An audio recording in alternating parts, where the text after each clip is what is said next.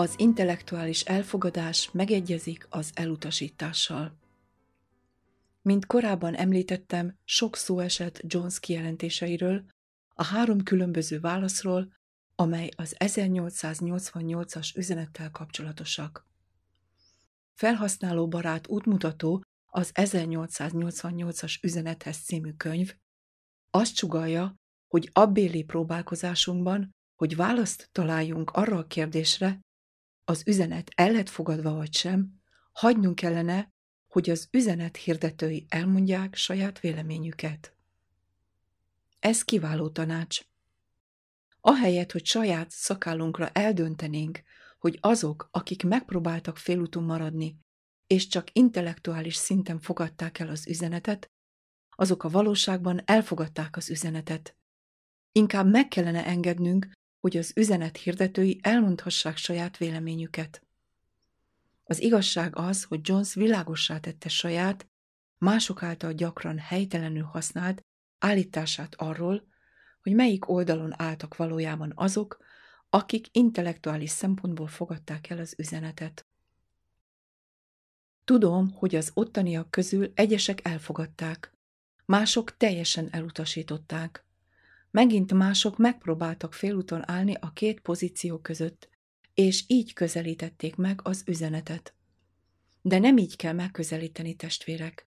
Nem ez az üzenet elfogadásának a módja. Ők azt gondolták, hogy a középutat választják. Hajlandók voltak bármilyen irányba haladni, amerre a hullám végül tart. Hajlandók voltak bármilyen irányba haladni, amerre a többség megy. Kedvezően beszéltek volna az üzenetről, ha minden abba az irányba tartott volna. De amikor annyira heves lelkület nyilvánult meg, az ott kifejeződő lelkület az üldözés lelkületének van bemutatva, amikor ez a lelkület teljes hevességgel megnyilvánult, és a hitáltali megigazulás ellen harcolt ahelyett, hogy nemes lelkűséggel álltak volna Isten félelemben a támadással szemben kijelentve, ez Isten igazsága, és teljes szívemből hiszem. Elkezdték feladni, és apologéta módon mindenféle kifogásokat mondtak azoknak, akik hirdették azt. Amikor négy évvel ezelőtt elhangzott az üzenet, és az idő múltával is folyamatosan, egyesek pontosan úgy fogadták el, ahogyan be lett mutatva, és örültek, mert azt hirdette, hogy Istennek van egy igazsága, amely az ítéletkor jóvá lesz hagyva. Mások nem akarták, hogy közük legyen ehhez az üzenethez, és teljesen elutasították. Úgy tűnt, hogy mások középállást foglalnak el. Ők nem fogadták el teljesen, nem is utasították el nyíltan. Arra gondoltak, hogy együtt haladnak a tömeggel, ha a tömeg az elfogadás irányába fog mozdulni. Ilyen módon remélték, hogy elfogadják Krisztus igazságát és Isten igazságának üzenetét. Mások szándékosan utasították el az üzenet mintegy 50 százalékát, és mégis úgy vélték, hogy elfogadták Isten igazságát. Így végig az úton az üzenet nyílt és szándékos elfogadása, valamint annak nyílt, szándékos és kategórikus elutasítása között, végig az úton a két álláspont között mindig sok ember volt, akik belementek a kompromisszumba. Azok, akik a kompromisszum álláspontján vannak, ma este sincsenek jobban felkészülve megérteni Krisztus igazságának üzenetét, mint voltak négy évvel ezelőtt. Minden kétséget kizáróan Jones úgy tartotta, hogy azok, akik középpozíciót foglaltak el, belementek kompromisszumba, és végül nem különböztek azoktól, akik nyíltan elutasították a hitáltali megigazulás üzenetét. Maga Wagoner beszélt arról az állításról, miszerint mindenki hitt a hitáltali megigazulásban, és néhány évvel később kijelentette. Azt mondjuk, hogy hiszünk a hitáltali megigazulásban. Természetesen. Miért hiszünk most mindannyian? De vajon hiszünk-e? Ó, mindent leírtunk, és készek vagyunk haragudni minden feddésért, a hitáltali megigazulással kapcsolatos hitetlenségünkért. De mit használ nekem azt mondanom? Hiszek az Úr Krisztus Jézusban, amikor éppen az ellenkezőjét teszem annak, amit ő mond. Mit használ nekem azt mondanom? Hiszek a hitáltali megigazolásban, ha nem hagyom, hogy az igazság és annak gyümölcsei megnyilvánuljanak az életemben. Ez a probléma a hitáltali megigazolásról alkotott koncepciónk nagy részével. Ellen White még hangsúlyosabban jelentette ki, hogy nem volt nagy különbség azok között, akik nyíltan utasították el a világosságot, és azok között, akik csak egyszerű beleegyezésüket adták. Figyelmeztette a Minneapolis-i küldötteket, hogy a puszta beleegyezés ebbe az igazságba nem fog megmenteni minket. Sokat veszítünk abból az áldásból, amelyet ezen a találkozón kaphatnánk, mert nem haladunk előre a keresztény életben. Azt is elmondta, mi lesz az eredmény. Egyesek el fognak távolodni a világosságtól, mások pedig stagnálni fognak a lelki növekedésben.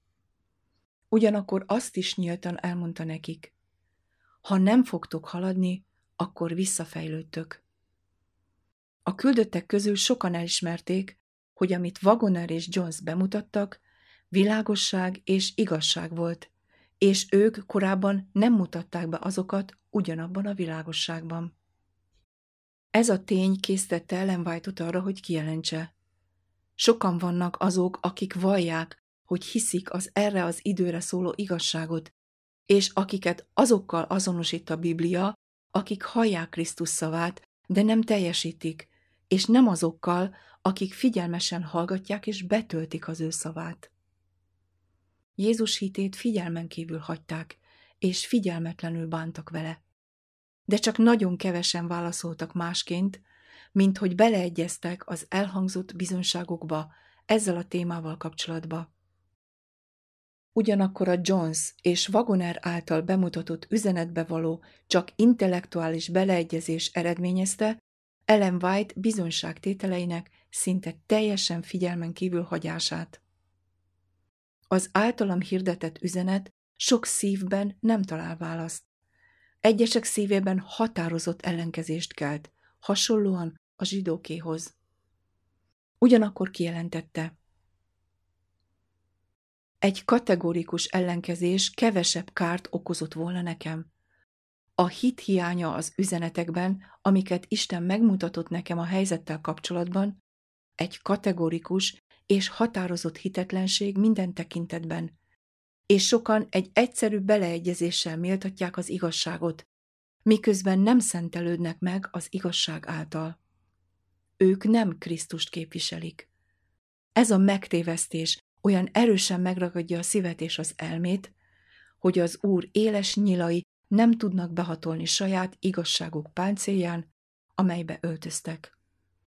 Erről a kategóriáról állapítja meg a megváltó, hogy a legnehezebben tudja felébreszteni. Sokakkal ez a helyzet a mostani generációban. Világosnak kellene lennie, hogy az igazság intellektuális elfogadása csak valamivel jobb, hanem rosszabb, mint a nyílt lázadás. Sokkal több bizonyítékot lehetett volna nyújtani erről a kérdésről. Ennek ellenére, ha Jones és Wagoner üzenetét elfogadók kategóriájába helyezzük azokat is, akik csak intellektuális szempontból fogadták el, akkor nem tévesen mutatjuk be azt, ami az egyházunk történelmében valójában történt? Ellen White szerint azok, akik beleegyeztek az igazságban, egy táborban voltak azokkal, akik nyíltan lázadtak. Tehát amikor megengedjük nyíltan beszélni Ellen White-ot, egyértelmű, hogy 1888-ban Minneapolisban a vezetők többsége elutasította az üzenetet. Mennyire változott ez a helyzet az azt követő napokban? Ugyanezen a reggelen az úr feltárta Ellen White-nak, mi is történt valójában Minneapolisban. Azt is megparancsolta, hogy ne távozzon, hanem maradjon a szolgálat kötelességénél. Hű lévén a kapott felelősséghez, aznap reggel elmondta a vezető testvéreknek. Ha a lelkészek nem fogadják el a világosságot, esélyt akarok adni népünknek. Talán ők elfogadják. Az égi eső nem szűnik meg anélkül, hogy először esélyt ne adna a népnek a mennyből küldött üzenet elfogadására.